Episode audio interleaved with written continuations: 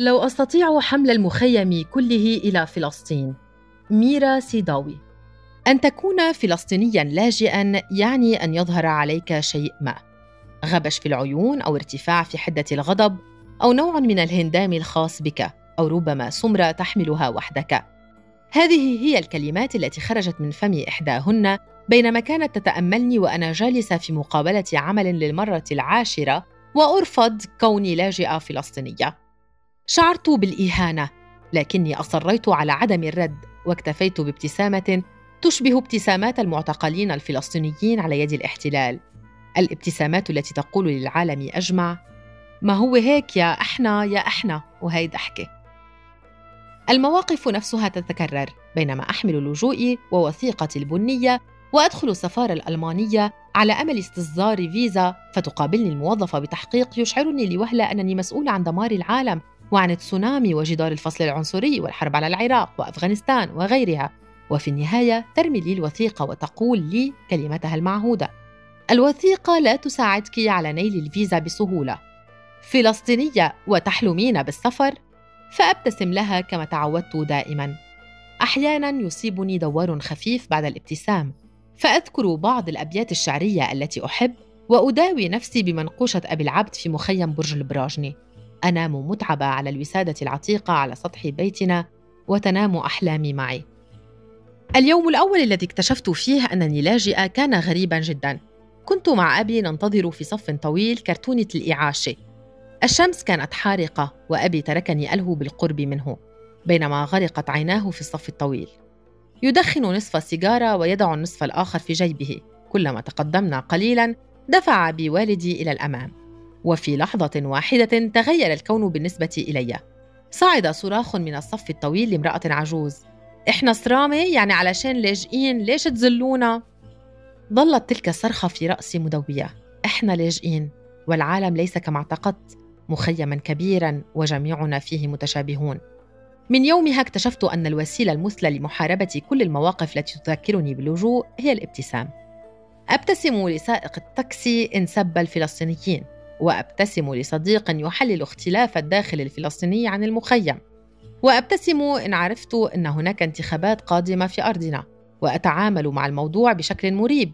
أنا المتورطة في السياسة منذ الولادة، أقفز على الكنبة كلما تململت البلاد من ثورة ما مفاجئة. أبكي أطفالنا الشهداء هناك، وأبكي أطفالنا الذين يموتون في المخيم من أسلاك الكهرباء، وتمر الأحاديث عن الانتخابات في بلادي أمامي ولا يحق لي المشاركة فيها لأنني لاجئة. اللجوء مرض يشبه انفصام الشخصية، بل يكسر الشخصية إلى جزيئات صغيرة وحتى لا يبقى منها شيء. أمشي في المخيم وعيني على عكا وبالي في دفعات شهرية، وفي خوفي من دخول المشفى الوحيد في المخيم حتى لا أموت ببساطة. لا أدوية كافية ولا وجود لمحاولات مستمرة للحياة. والموضوع الأكثر غرابة هو مقبرتنا في المخيم التي لم تعد تتسع لأموات جدد. أين سأدفن إن مت غدا؟ ليس سهلا أن تدفن خارج المخيم، يعني أنت وجيبتك المليانة كما يقول أبو محمد بائع الخضار في المخيم.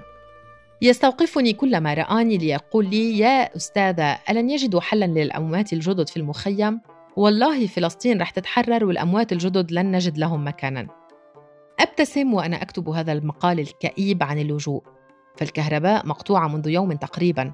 جارتنا مصرة على وجود عطل ما، تبدو مقتنعة أن النظام كله مهتم بكهربائنا ومياهنا المالحة وكثرة الجرذان في زواربنا.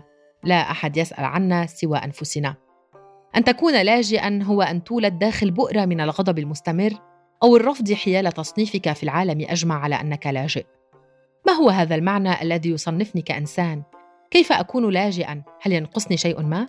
هل أنا عاجزة هكذا أمام العالم إلى درجة أن أصنف بسهولة غبية منذ لحظة قدومي إلى العالم؟ ولدت من حكاية أبي المولود في عكا. حاربت الكثيرين الذين رددوا رواية الاحتلال القائلة إن الفلسطينيين باعوا أراضيهم. والدي لم يبع أرضه، ولا عمتي ولا جدتي. أمي تقول إن الإسرائيليين دخلوا البيوت وقتلوا أصحابها، وأبي ركض نحو الجنوب خائفاً. ألا يحق لنا أن نخاف؟ ورثت غضب والدي من الاحتلال، ورثت غضب أمي من الفقر، وصببت غضبي كله على اللجوء. أود يوماً لو أعيش حقي في الاختيار، أن أختار العيش في عكا أو السفر منها. ربما كنت سأختار حياة المخيم، لا أعلم، لكنني ولدت هكذا بلا خيار. وأكثر ما يؤلم حقيقة أنك تجلس أمام التلفاز عندما تشتعل انتفاضة ما في الداخل الفلسطيني ولا تقوى على فعل شيء. أنت من هناك وتعلم أن لك جزءاً من الحكاية تركه والدك هناك. تشرب كأساً من الماء وتكتفي ببعض المظاهرات داخل مخيمك وتسكت. أود لو أستطيع حمل المخيم كله إلى فلسطين وأعيش هناك مع فجر وياسمين وعلي وأبي توتة وريشة وأم محمد وغيرهم. أود لو أذوق طعم الشارع الذي هو ملكي ولي. لا أشعر بهذا الانتماء في شوارع بيروت إلا نادراً، فأنا أخاف أن أنطق اللهجة الفلسطينية في بعض الأماكن لأنني أعرف كم الأحكام المسبقة التي قد تنزل على رأسي، وأخاف الجلوس في الشوارع طويلاً فقد يمر شرطي ويسألني عن هويتي، هويتي التي لا يتسع لها جيبي والمكتوبة بخط اليد. أخاف أن أحلم.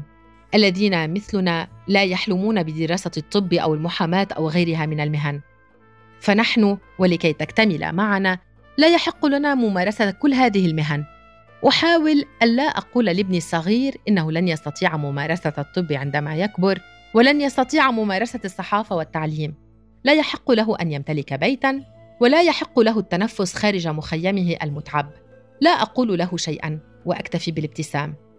لا أريد أن أرمي صواريخ على الاحتلال ولا أن أقوم بحرب ضد كل من هو عنصري تجاه هويتي، فأنا اخترت الابتسام.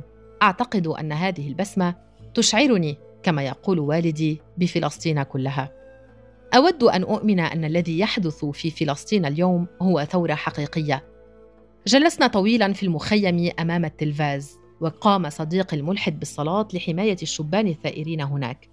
وزعنا الحلوى فرحاً، تظاهرنا في مخيماتنا وتظاهرنا لأنفسنا، ولكن شيئاً ما بداخلي لم يعد يريد القبول بكل هذا المنطق. الثورة في اللد وعكا والقدس والناصرة وحيفا وغزة والضفة وغيرها تخصنا جميعاً. علينا إما حمل مخيماتنا إلى الداخل أو الوقوف على الحدود.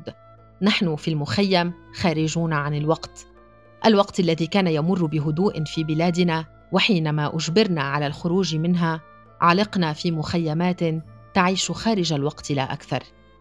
يقول صديق لي شاتماً: بتحس حالك يا زلمة قاعد ورا التلفزيون عم تحضر يلي عم بيصير وكأنك عم بتشوف مباراة فوتبول، بدك تنط وتلعب معهم.